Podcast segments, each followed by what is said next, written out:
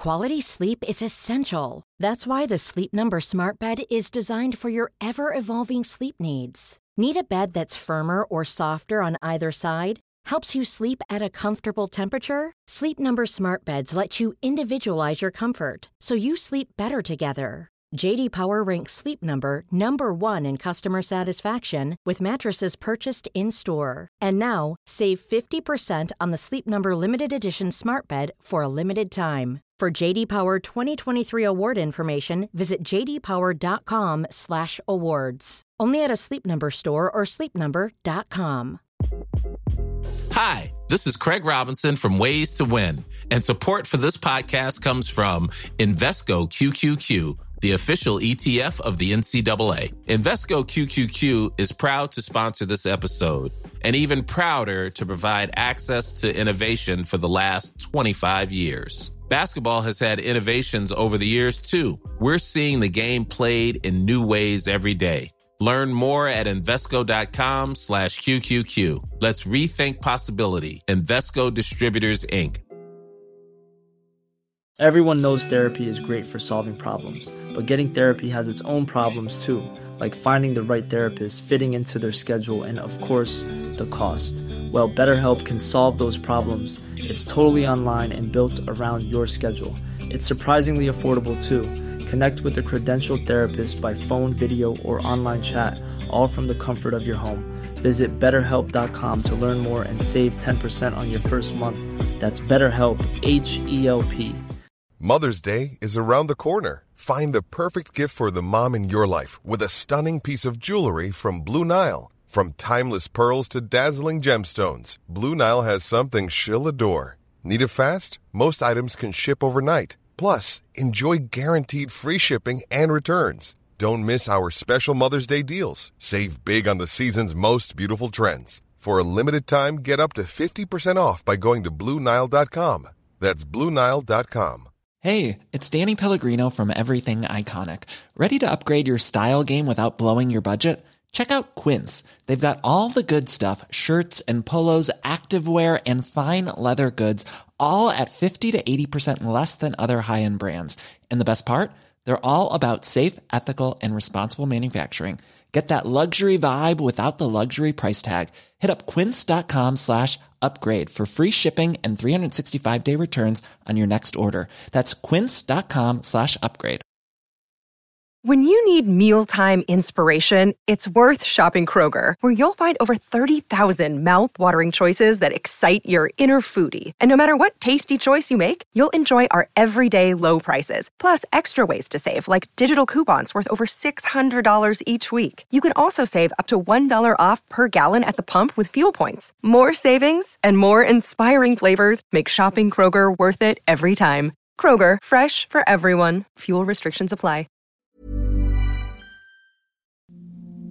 This episode of Old Gods of Appalachia is brought to you in part by Sucre Bay, a women-owned and operated perfumery unlike any other. Sucre Bay not only brings you the finest in small-batch perfumes, their website is a virtual treasure trove of stories and content, including Oddling Tales, a podcast where they read you stories from the site. Heck, they even feature another podcast called The Fearless Broadcast, featuring interviews with other women business owners. And family, did I mention that Sucre Bay is also responsible for a massive indie marketplace, mostly consisting of other women makers?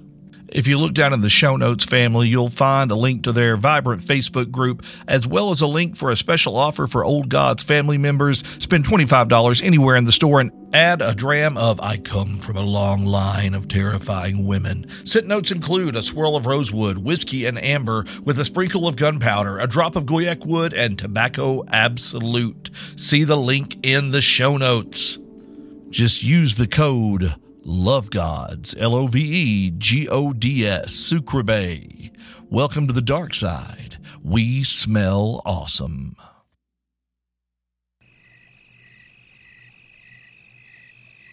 Old Gods of Appalachia is a horror anthology podcast, and therefore may contain material not suitable for all audiences.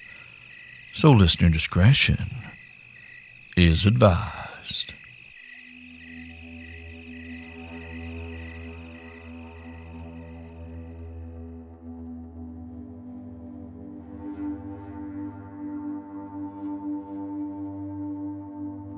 Mister Crane was not having a good day. He had been riding around for hours, searching the hills and hollers and back roads of Bower County, West Virginia, for a house that seemed to have disappeared out of thin air. His employer, Miss Barrow, was angry. Very angry. He could feel the force of her rage radiating through the car from the back seat, the chill raising the hairs on the back of his neck like standing in front of an open icebox. It was making him nervous.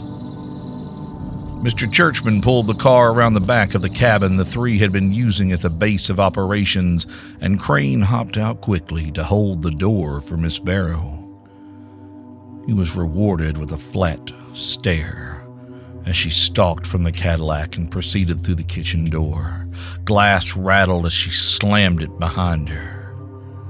Crane and Churchman shared a look and then cautiously followed her inside. Polly Barrow stood stiff and silent by the kitchen window. She'd poured herself a drink and set it on the counter beside her, but it appeared untouched.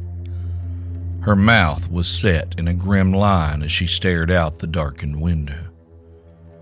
Crane gave his partner a subtle nod, and Mister Churchman produced the map of Bower County they'd been using to locate their targets. He spread it across the small kitchen table. The two men peered at it as though it might somehow contain the secrets of the universe. Mister Crane traced the route for what felt like the thousandth time and shook his head. It just didn't make sense. He turned to Miss Barrow, who stood with her back to them, hand now held to her forehead as if fighting off a mighty headache. Miss Barrow, if, if you like, Mister Churchman and I can split up, and Polly turned, rubbing her eyes. Her tone measured and severe like a cold bullwhip. And do what? Wander around in the dark until one of you finds a hole to fall into. That would be vastly preferable to what will happen if we go back to Barrow House without the weapon. Daddy is not a patient man, Mister Crane. He's wondering why I haven't reported back to him about the Underwood family. I can feel his impatience weighing on me. He wants this done. Does does Mister Barrow know the child has been uh, misplaced? I believe the word you are looking for is lost, Mister Crane. We lost the child capable of bringing death and destruction to all those around him if not properly contained. We have lost the child who could do much more harm than good and throw many of my daddy's plans into disarray. And to answer your question, no, I don't think we'd still be standing here if he had any inkling the child was lost. So there's that. I still do not understand what happened, Miss Barrow. My sense of direction does not fail. That house should have been right there, and a grand house it was, too, big enough for a proper family. Not some ratty old shack with one old Oma and her daughter sending us into the woods for another eight miles. It should not have happened, miss. Agreed, Mister Crane. I... What was that? Oh. I believe we have company. Would you be so kind as to welcome them, Mister Crane?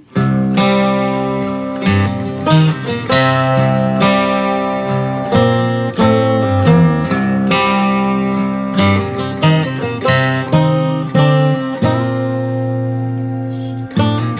old hills call for the blood of my body, a pound of flesh for a ton of coal.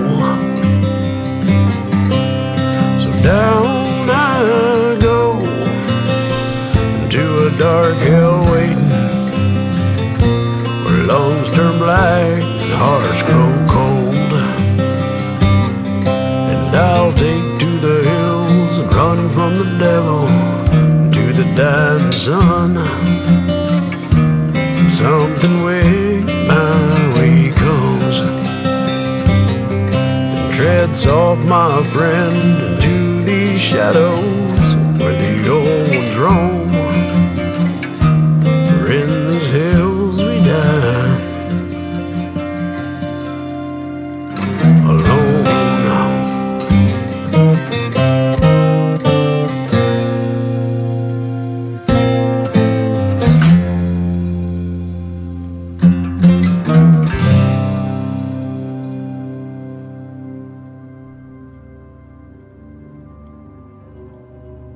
In the waning gold sunlight of that autumn afternoon, as the sun began to kiss the tops of the trees, Marigold Underwood had stood in the kitchen of that grand house on Oak Mountain, sweeping the last few motes of dirt into her dustpan and considering supper.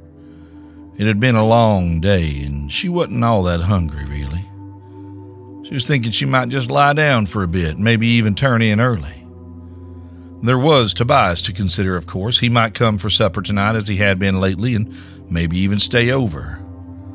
But she could heat up the leftover chicken she'd made last night and leave it in the oven for him. He wouldn't mind. He was a good boy, her nephew. Miss Marigold had dumped the contents of the dustpan into the garbage and gone to the sink to wash her hands when she heard the front screen door slam. Her daughter's frantic voice floated down the hall. Mama, Mama, where are you? Girl, you gonna slam my door right off the front of my house. You know better than that. What's wrong with you? We got trouble, Mama. I just talked to Miss Moses down at the dry goods. She said her husband Franklin and Tobias and a bunch of them boys that have been trying to organize are going out to the back end of Pasco looking to confront people from the company about what happened to the Capriottis and all those other folks. Somebody said they saw a fancy black company car out near both houses before they found everybody dead. It's them, ain't it, Mama? The ones that weren't people. I'm gonna skin that boy alive if something else don't beat me to it. Bring the car around, baby. I gotta get some things together. Dang fools gonna get theyself killed for nothing. What you waiting on? Get! Yes, ma'am. Nina ran back outside to start the car, and Marigold took a moment to collect herself. She'd known they'd have to do something about them company folks sure enough, but she thought they'd have more time to plan. She told Nina they could sleep on it and then talk things over tomorrow, but, but it seemed this day might never end. Marigold shook her head wearily, then she squared her shoulders and stood up straight. She went into her workroom and pulled out her little basket again. And there was no time tonight for contemplating options and carefully portioning out herbs and oils and tinctures. This was not the time for subtlety. She tossed in whole jars of anything she thought might be useful, and then she reached for her sickle. Its wooden handle gleamed with patina, worn smooth by decades of use. Marigold could feel the power of hundreds of workings coursing through it, lending her strength. Its weight was a comfort in her hand. As she walked into the kitchen, she gave it an experimental swing, a smooth and practiced motion, and it sang through the air. Marigold smiled. Some days you get time to plan, and some days you just have to act. And Marigold Underwood had always excelled at thinking on her feet.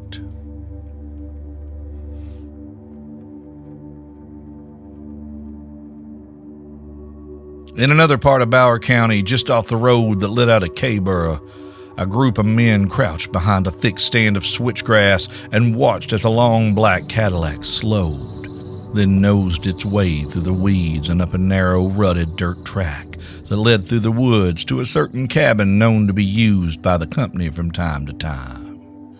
The sun had just sunk behind the mountain, painting the sky in flaming streaks of orange and red, and the shadows of oaks and elms and hemlock stretched long across the ground. As the fancy company car rounded a bend and disappeared out of sight, Tobias Underwood slowly rose to his feet, motioning to the other men that followed the disused path into the trees. There was a dozen of them, all who worked in the mines, all men whom Tobias knew and trusted. Some were longtime friends. Franklin Moses, the eldest of the party, was married to a good friend of Nina's, and his brother was the pastor at Auntie Marigold's church. A couple of them had lost family in the strange and terrifying recent attacks, like Christophe Maso, the seventh of their group who had yet to arrive. Christophe was supposed to meet them there nearly an hour ago with guns and lamp oil. Few of them had firepower. Franklin had his hunting rifle, and Tobias had bought his uncle's pistol, but not enough. In the face of the current economic crisis, a lot of folks have been forced to part with shotguns or rifles, sometimes passed down for generations, in order to put food on the table. as Tobias gazed into the trees, watching for some sign of Christoph. Franklin peered at his watch and sighed. Tobias, where the hell is Christoph? How are we supposed to get anything done without some firepower? I know he always late for work, but he can't even be bothered to show up for this? Christoph was a skinny white kid who worked in Pasco number three. He was a bit of a flake, always clocking in just a couple of minutes late or forgetting his lunch or needing to borrow a spare shovel, and he always had some story to tell about how those circumstances had come about. The boy seemed constitutionally incapable of keeping his mouth shut, truth be known, and Tobias had at first hesitated to include him. But Christoph was a good boy, and he was useful. His granddaddy was a gunsmith and amateur chemist who liked to tinker around with homemade fireworks. Christoph's aunt and uncle had also been found brutally and inexplicably murdered in their home in recent weeks, and it hadn't felt right to deny him a place at their side. I know, I know. He should have been here an hour ago. I'm starting to get worried something might have happened to him. I told him to be careful, but you know how he is. That man can't keep his mouth shut for nothing. He probably told his pastor he couldn't come to service because he had a house to burn down. He gets caught, we'll all be hurting. Tobias was considering the wisdom of leaving the group to go check on Christoph when, finally, they heard the sound of a panel truck chugging down the road. Tobias peered through the trees and watched as the truck drove past the turn that led up to the cabin and continued on down the road, just past a stand of trees. Good man, Tobias thought. He'd warned Christoph not to come up the narrow track that led to the cabin. Its occupants might hear his truck. Better to pull off the road a ways down and come through the woods. A few minutes later, they heard a rustling in the underbrush and the sound of heavy breathing as Christoph Meso lugged a crate of guns into the trees. Tobias felt his shoulders slump in relief. Finally. Christoph, what took you so long? I... Auntie? Nina? What y'all doing here? Tobias's eyes widened as his Auntie Marigold and Cousin Nina followed the skinny white kid into the clearing. Nina was helping lug a couple of jugs of what must be the lamp oil, and Miss Marigold carried a small woven basket over her left arm and a familiar sickle in her right hand. Tobias turned to glare at Christoph. What are you doing bringing my auntie and cousin into this mess? What was you thinking? It, it wasn't like that, Christoph stammered. They flagged me down and, well, you try arguing with them. Christoph threw up his hands and shrugged helplessly, his eyes darting nervously to the two women. Nina Jennings had set the jugs down and folded her arms over her chest, her mouth set in a grim, determined line, an expression Tobias knew all too well. Auntie Marigold raised an eyebrow. The young man speaks true. Nina got word of what y'all were up to here and came to me. Tobias Underwood, what were you thinking? What were all you fools thinking? The woman known to all of Bower County, regardless of familial affiliation, as Granny Underwood, cast a stern look over the assembled men, meeting each one's eyes in turn. Young and grown, black and white alike, they all eventually looked away. Some ducked their heads or shuffled their feet. No one said a word. Auntie, the men in that cabin, they're the ones responsible for all them folks being killed lately. They've been spotted driving around in a company car nearby everywhere something happened. We know it's them. Of course it's them, Tobias. I saw them as well. They drove up by the house this morning looking for you. They dropped that delivery off at my house, and they knew it's your address. Me? Oh. Yes, oh. And y'all think you gonna just run up on folks like that and do what? Box their ears and send them packing? Miss Marigold shook her head. Use your head, Tobias. Them folks are dangerous. We got to do something, Auntie. We can't just let them keep killing folks. Of course not. But you boys ain't gonna go running in there half-cocked. If you do, you'll die.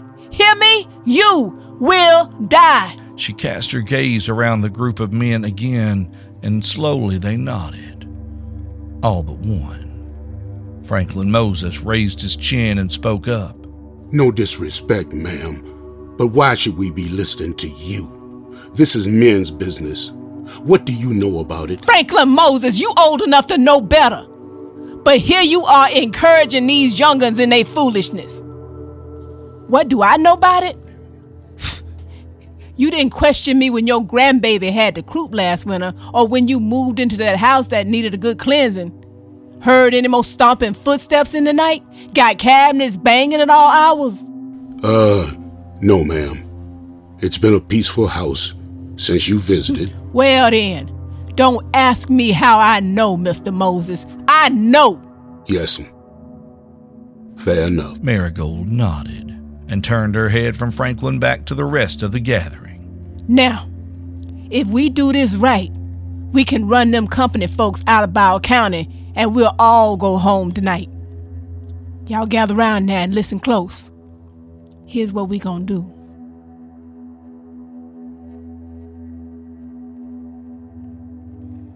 Marigold Underwood nodded, satisfied as she put the final touches on the hasty sigils she dug into the ground with the point of her sickle. It was sloppy work by her usual standards, but it would help keep those company folks contained, and the fire would do the rest. She stood and stretched, working the kinks out of her back, and then nodded to Tobias, who had followed alongside her as she worked her way around the cabin in the woods, filling the symbols she etched into the ground with a mixture of lamp oil and some of the more specialized herbs and flowers she tossed into her little basket, the sort of things she kept on a high shelf out of the sight of prying eyes and the reach of curious fingers. They had been able to work in a tight circle, staying as far clear of the surrounding trees as possible with the aid of her daughter. Nina was a deft hand with the cloaking spell. It wouldn't keep them hidden from anyone who looked directly at them, but it was handy to deflect a casual glance out a window, saying, allow them to move all but silently. Now Miss Marigold and Nina, Tobias and Franklin and the other men gathered around the outside of that circle, one positioned at each of the thirteen sigils Marigold had carved into the ground. The men all carried guns. And as Marigold nodded to the youngest one, Christoph, he lit the torch he carried, and then those of the two men on either side of him. One by one, the assembled miners passed fire to one another. When the last of the torches had been lit, Tobias silently raised a hand. Across the circle from him, Franklin Moses raised his as well, so that any man from any point around the circle of wards would be able to see the signal. At Tobias's nod, he and Franklin both dropped their arms, fingers pointing down, and every man lowered his torch to set alight the symbol etched in front of him. Power thrummed through the ground as the sigils came to life at the touch of flame. It coursed down the double lines that connected each sign, gathering power and forming an impenetrable wall of magic-kissed fire.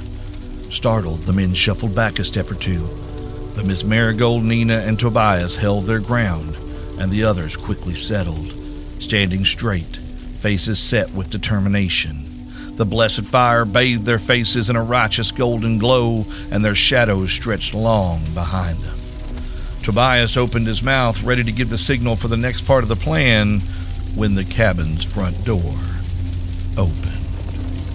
A short white man with a scar over one eye and heavy muscles packed into a finely tailored suit stepped onto the porch.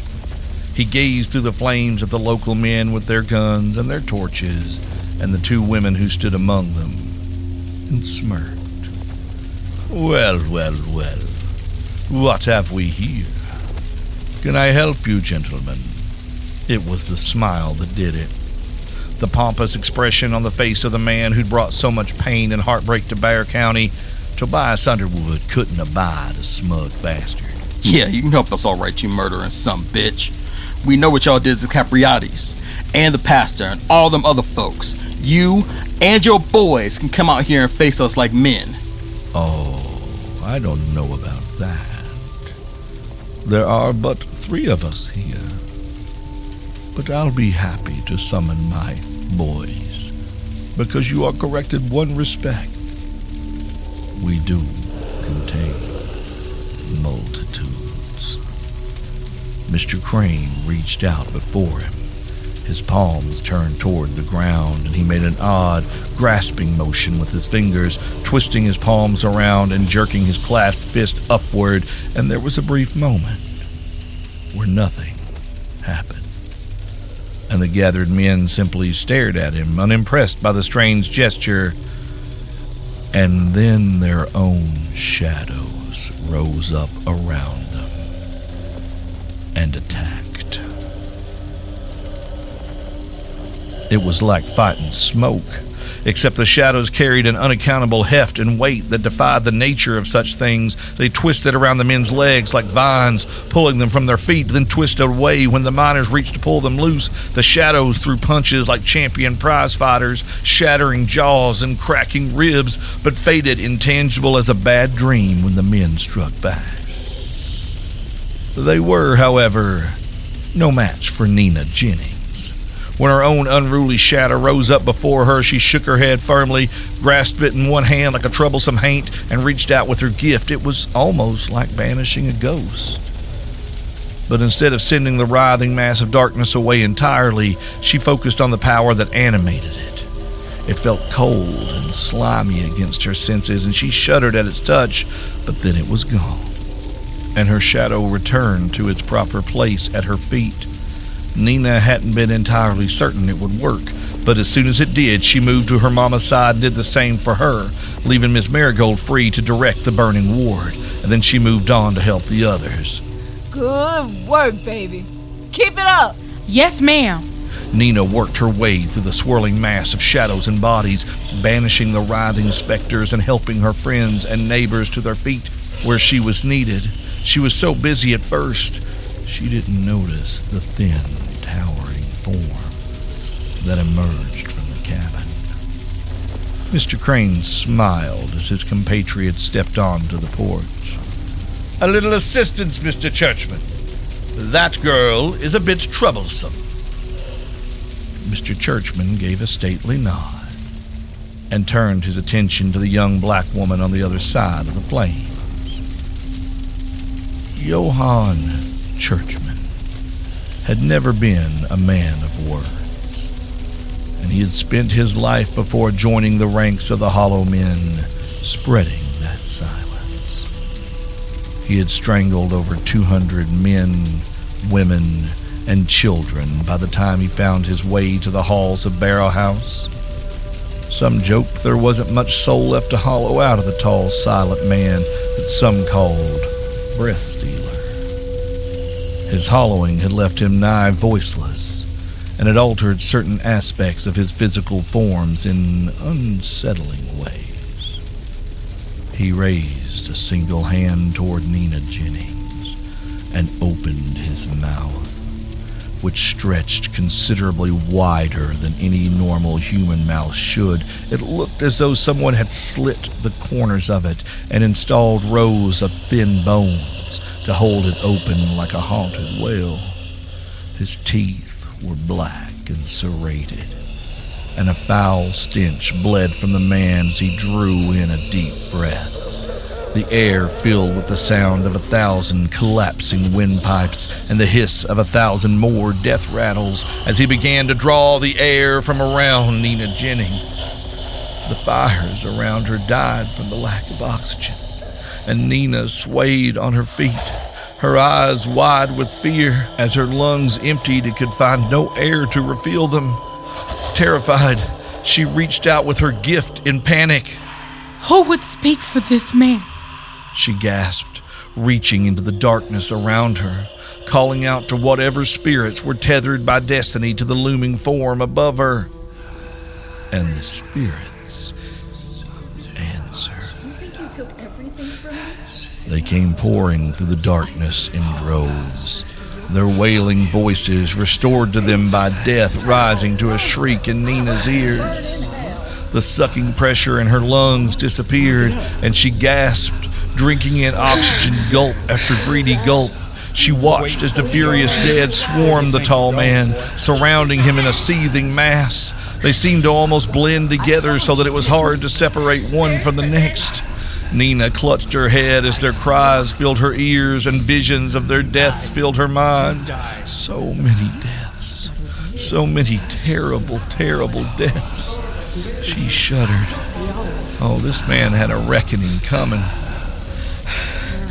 I don't know who you used to be, mister, but I wouldn't want to be you for the world. You better hope you live a good long time. To her left, Nina heard the sound of breaking glass, and she looked over in time to see the next torch sail through the broken window. Another landed on the porch, and fire raced across the sagging, weather-worn boards. Meanwhile, Mister Churchman continued battling the hovering ghosts, manipulating the shifting currents of air to direct them away from him. He caught sight of the young woman who had summoned the annoying spirits and spread his jaws wide again, his eyes alight with unholy glee. And Churchman watched in satisfaction as she clutched helplessly at her throat, swayed, and dropped like a puppet with her strings cut. Oh, no, you don't! Marigold Underwood swung her sickle back behind her shoulder and swept it around before her in a precise, furious arc. The curve of her blade gathered power before it, a whirling ball of air that combined with the flames before her and grew. At the end of her swing, a six-foot ball of fire whipped across the yard, barreling into Johann Churchman and blowing him through the front wall of the house. Marigold sagged, panting with the effort, and then turned her attention to her daughter. She spotted Nina on the ground some fifteen feet away. To Marigold's relief, she was already moving, rolling to her side, coughing, struggling to get up. She had taken one step towards her daughter when a bloodthirsty roar split the night.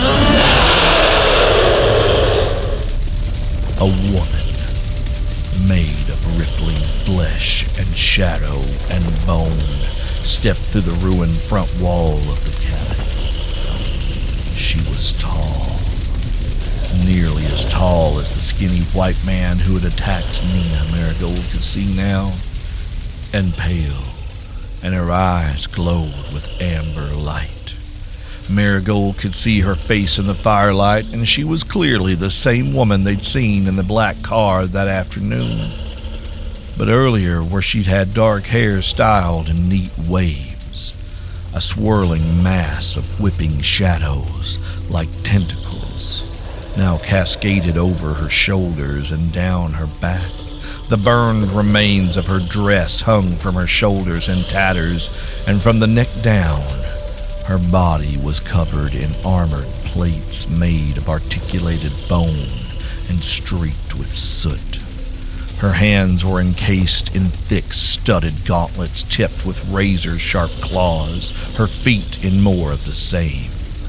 She raced to the edge of the porch, much faster than anyone so encumbered should be able to move, and leapt to the ground, bringing her heavily armored fist down before her in a whoosh. A shockwave rolled across the ground around her, spreading in a wide circle that knocked the crowd of men and women from their feet. The bone woman stood, gazing around the devastation in her midst, and her eyes lit on Miss Marigold, already gripping her sickle and struggling to her feet. A cold smile spread across Polly Barrow's still pretty face. It's you! The old bat from the shack on the mountain? You puny, meddling, mortal bitch! The mouth on you! Why, your mama ought to tan your hide. Don't see her here, though, so I guess I'll have to do. Marigold Underwood squared her shoulders and planted her feet. She swept the sickle before her, and the smoldering ember of her wards leapt into flame once more at her command. She smiled grimly as Polly Barrow stepped towards her, and in her heart she sent up a prayer that Nina and Tobias and all the other good men here would make it home safe tonight. The bone woman loomed over her, grinning. She pulled back a heavily armored fist nearly the size of Marigold's head, and then suddenly she stopped, rocking back on her heels. She dropped her fists, her hands going to either side of her head as she cried out. She stumbled to her knees, clutching her skull as she called out to someone. Someone no one else could see. Daddy? Daddy, no, I've got this. I... What do you mean I'm not ready for... She's just... Daddy! Daddy! No! As Miss Marigold watched in fascinated horror, the armored woman seemed to almost flicker as her scream echoed through the night. There was a sharp popping noise, like the sound of displaced air. And then she was gone. Just gone as if she'd never been. From behind the cabin, which was blazing merrily along, an engine roared. A moment later, the black Cadillac swung around the side of the house and screeched to a stop. The tall man, his face a weeping mass of burned flesh and exposed bone, was behind the wheel. He reached behind him to throw the back door open, and the short, stocky man, who someone had shot in the leg, and good for them, staggered across the yard and threw himself into the back seat. The door slammed behind him, and the caddy tore off down the dirt track and into the night. Marigold Underwood sagged with relief, dropping to her knees right there in the dirt. She sent up another silent prayer of thanks. It was over. Thank God. It was over. Nina Jennings carefully pushed herself to her feet, carefully assessing herself for any broken bones or other serious injuries. She found only scrapes and bruises, and she looked around and spotted her mother on her knees several feet away. Nina leapt up and hurried to her side. Mama! Mama, you okay? I'm fine, baby. Just got the wind knocked out of me's all. Give your mama a hand, would you? Tobias was on his feet as well, carrying one of the remaining torches to help him pick his way around the burning patches of grass, searching out each of his friends. Christophe Maso was dead. Tobias had seen the kid go down fighting the short man, had heard his agonized scream, a sound that would live on in his nightmares for the rest of his days. Another man had smothered to death under the influence of whatever hoodoo the creepy tall man had been working. Tobias shuddered at the thought. As he helped a man with a broken arm to his feet, Tobias heard a low moan coming from a few feet away. He squinted into the shadows, holding his torch aloft, and spotted Franklin Moses lying near the smoldering remains of the cabin's front porch. Tobias ran to Franklin's side and dropped to his knees next to his fallen friend. Franklin had been caught in the fire. The dark coveralls he'd worn earlier had been burned away all along his right side from the shoulder down. It was hard to see with just the torch, but the burns looked bad. Tobias reached out and laid a gentle hand on Franklin's chest, trying to avoid the injuries, but to keep the man still so he could get a better look. Franklin, shh, hold still, man. Let me get a look at you. Hold. Tobias trailed off mid-sentence as the seared skin before him seemed almost to shimmer as he watched in disbelief. Torn flesh knit itself back together and burns began to fade, then heal. As the pain faded, Franklin quieted and took a deep, shuddering breath. He stared up at Tobias in awe. T- Tobias, what... What did you do? I, I I don't know, man. I I was trying to see how bad it was. I Behind him, Tobias heard footsteps and turned to find his Auntie Marigold and Nina had joined him. Well, Tobias, I always said you took more after your uncle than your own daddy. Auntie? What what is this? What was that? How how did I do that? I It's all right, baby. You just got that hoodoo shit. Don't you worry now. Everything's going to be fine. Just fine. There's some other folks need your help now. Come on. I'll show you.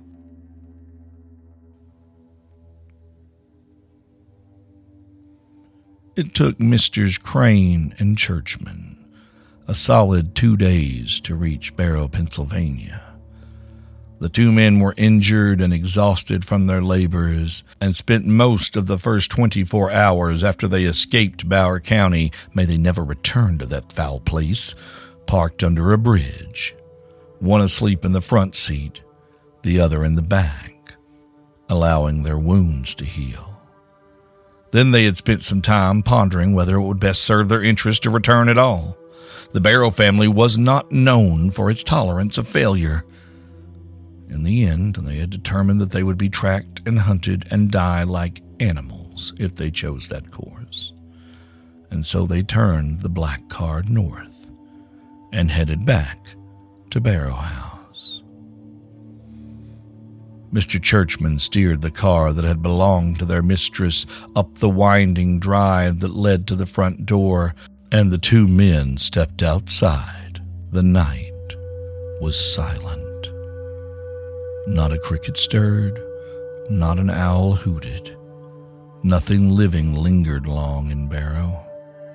The slap of their hard-soled shoes on the marble steps was the only sound as Crane and Churchman made their way up the steps to the front door of Barrow House and let themselves inside.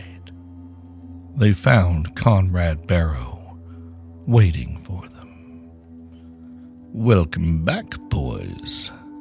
Have a good time in West Virginia." Mister Crane said nothing. Churchman stood silent and implacable as ever at his side. Conrad grinned. "You two can head on down to the bunkhouse to wait for your next assignment. Miss Polly will be indisposed for some time. Father isn't very happy with her at the moment. Not happy at all." "Oh, Polly, pretty Polly, go along with me. Polly, pretty Polly, go along with me. Oh, before we get married, it's a pleasure to see. Over the hill, valleys are so deep. Over the..." Well, hey there, family. Welcome to the end of Act One of Season Three of Old Gods of Appalachia as we wrap up our time with Pretty Polly Barrow and the Underwoods. thirty-five episodes. That's a pretty solid milestone, y'all. When we started this thing, I was impressed we'd made it to five. So here we are, episode thirty-five, the end of Act One of our third season, as above, so below. Um, I want to take a minute to say thank you to everybody who got in on the Kickstarter for the tabletop role-playing game with Monty Cook Games. I don't know how anything that Cam and I have ever created raised just under two point one million dollars, but we promise we're going to use that funding to make you all an amazing game. We're so excited, and Monty Cook Games is chomping at the bit to turn us loose. Y'all are going to be able to make your own holler. Make your own holler kit. That should have been a stretch goal. But anyway, thank you so much for everybody who contributed to the Kickstarter. And if you knew about the Kickstarter, that means you probably have completed your social media ritual, which you can do by heading over to old gods of appalachia dot com. Tweet into the void with us on Twitter. Follow us on Facebook, Instagram. Join us on the Discord server. Cam and I stop by there every now and again just to socialize and be polite. And also, you can learn about our new collaborations and our new partnerships. For example, we did tea before. Now we're doing coffee. Goosebridle Coffee Roasters is a coffee company out of Kentucky, and they are producing official Old Gods of Appalachia roasts, Old Number Seven and Morning Glory, the official coffee of Glory Ann Boggs. You can check down in the show notes for a link and uh, learn all about it and get your hands on some brew. Y'all, here's a little bit of the hard news. We have ended Act One of Season Three, which means we are taking a little break so that we can breathe, finish the finale of Blackmouth Dog, and come back refreshed with Act Two, which is going to melt your brain a little bit, I promise you. We will be returning on June ninth with the beginning of Act Two. June ninth. I hope you're listening to the post and not asking in the Facebook group. Okay, June ninth is the beginning of Act Two. And this is your ever-so-often reminder that Old Gods of Appalachia is a production of Deep Nerd Media, distributed by Rusty Quill.